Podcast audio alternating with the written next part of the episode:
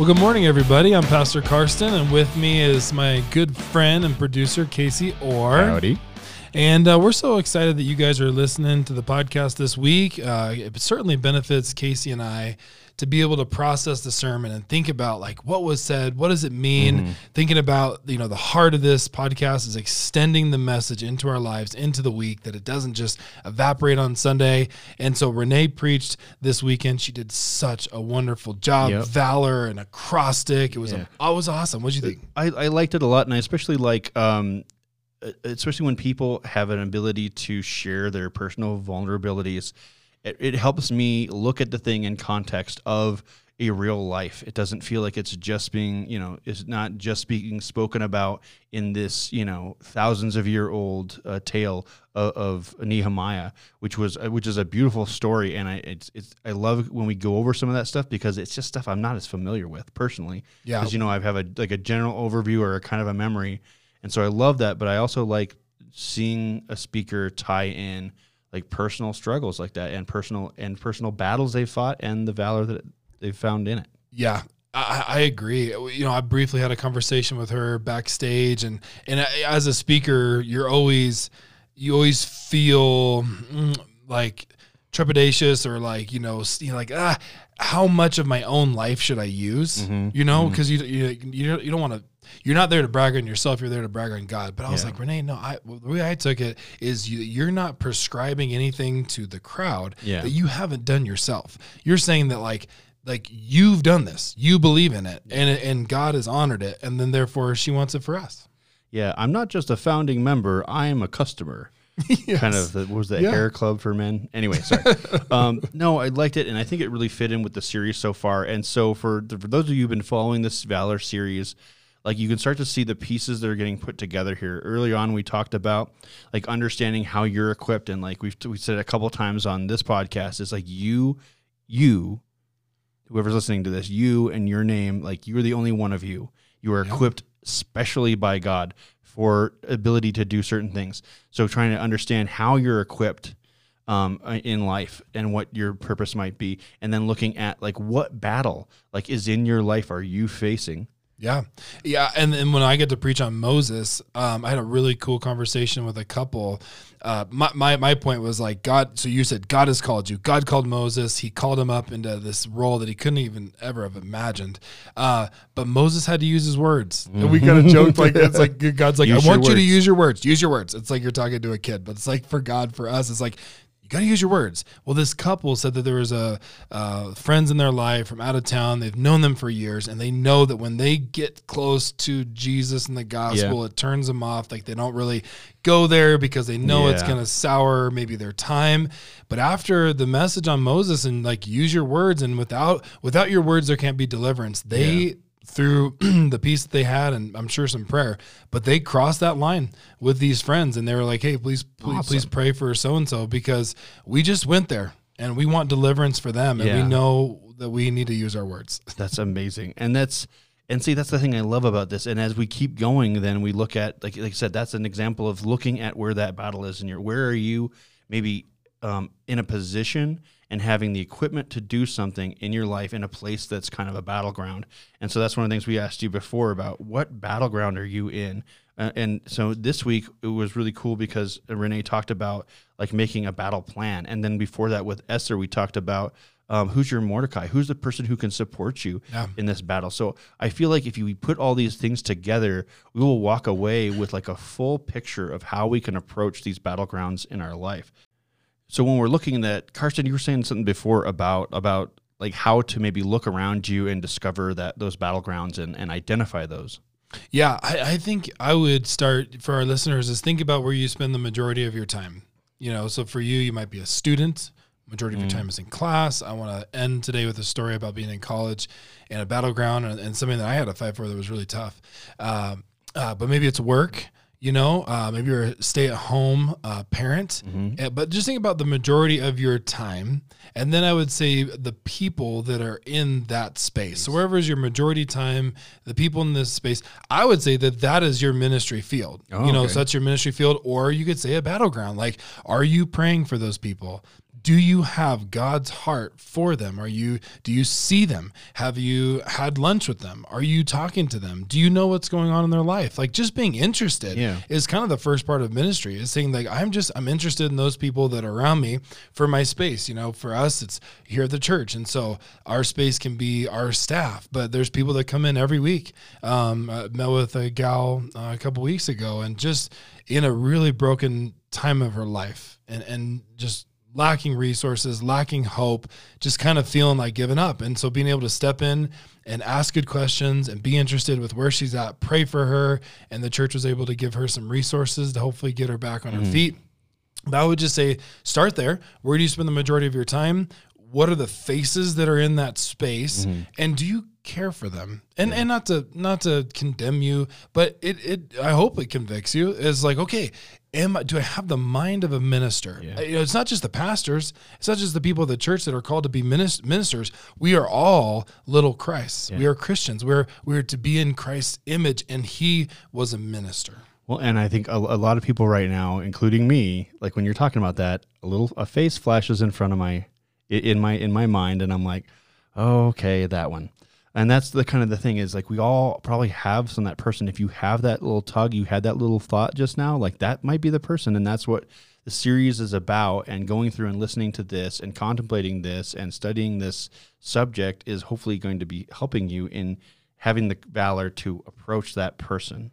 Absolutely. And, and you know, and um, I think it was when I preached, I think, but I, I just said that like in the Old Testament, it seems like Satan and demons are on the on the front stage. If you go back far enough in the Old Testament, I mean, there are some crazy scripture about demons and Satan and the interactions with people. And I just said that like nowadays, it seems like Satan is backstage. Yeah. And I read a book that was awesome called Live No Lies, but it was essentially saying that like we live in this invisible war. Yeah. But he was like, you don't wake up in peace. You don't wake up with victory. Like you wake up in a spiritual war zone where the enemy is lobbing, you know, uh, attacks and counterattacks. And it's just like, it's chaos, but it's invisible. And so it's so hard to remember this. But I would just, what, I, what I'm getting at is like, especially with Candy Crush to beat. You know, especially with Candy Crush um, or social media or doom scrolling. Uh, but as you ask questions and you're more interested about people around you, you're going to realize that they are they are their lives are broken. Uh, there's systems or, or they don't have enough. Like I talked about that gal in. It's like, look, there are, there are endless needs around us. So if we have the mind of a minister, if we're more interested, we're actually going to see that there's a lot more uh, kind of war zone battle stuff going on. It just takes some time. It takes some the space to get in and figure out how people are actually doing. yeah.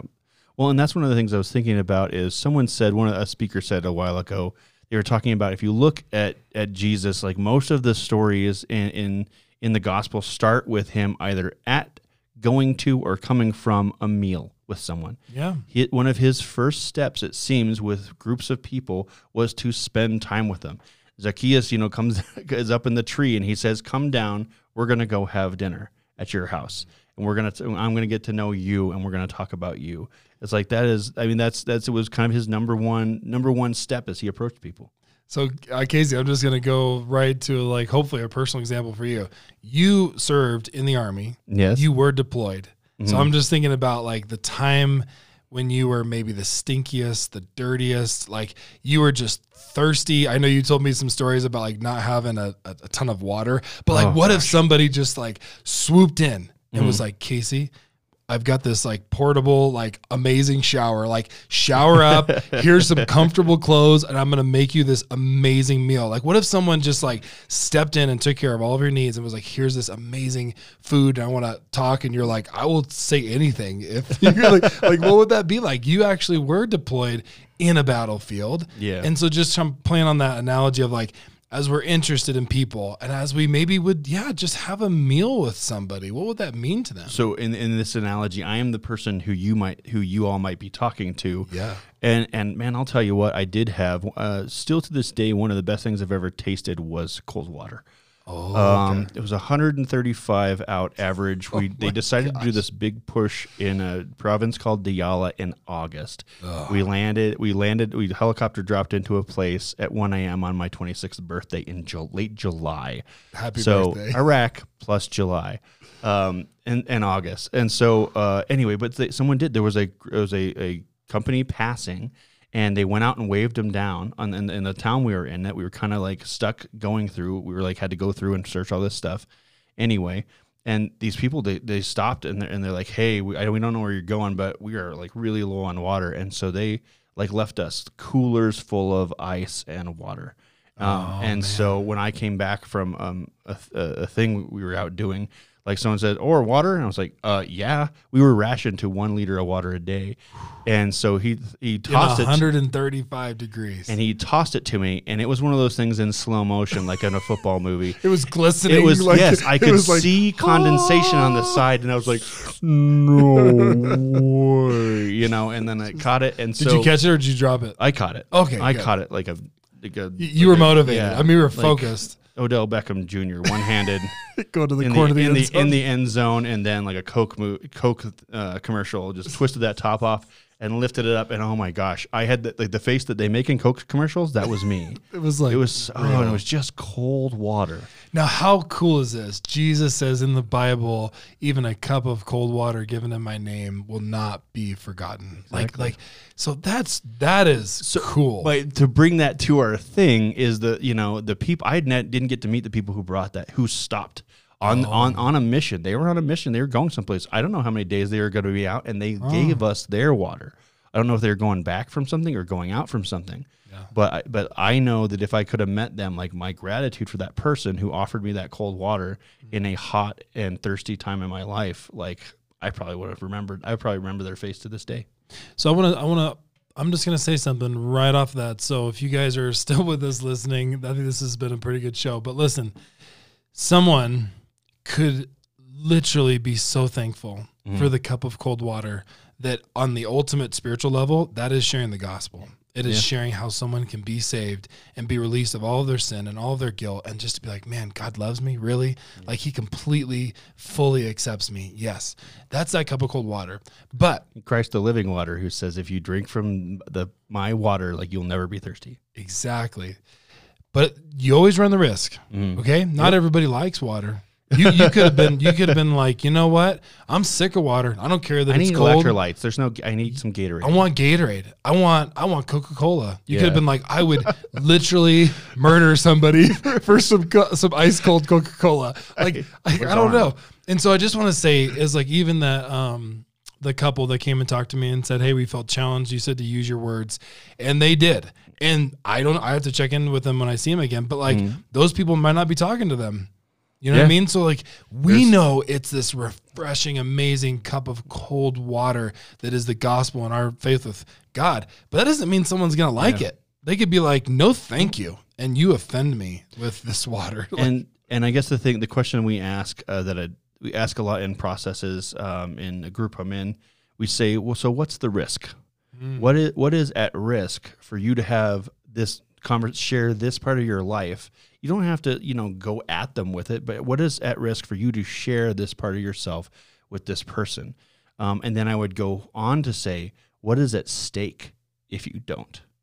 Like, what could, like, what are you, we're talking about heaven, hell, eternal life, or like the outer darkness. Like, this is, it's not just like a, ooh, I'd really like them to come to this bake sale. And if we have more people at the bake sale, you know, my kids can play soccer this summer. Like, this is high stakes stuff. And so, it, it's it's it's easy to say, and I know it's hard to do, but to weigh the risk versus what's the, at stake. Yeah. If the worst thing that happens is maybe they're like a little bit uncomfortable around you for a little while, Mm-hmm. like, but versus the possibility that even if they are uncomfortable for you a while, but next time they're in a low valley in their life, they come back and say, "What was that thing you were saying?"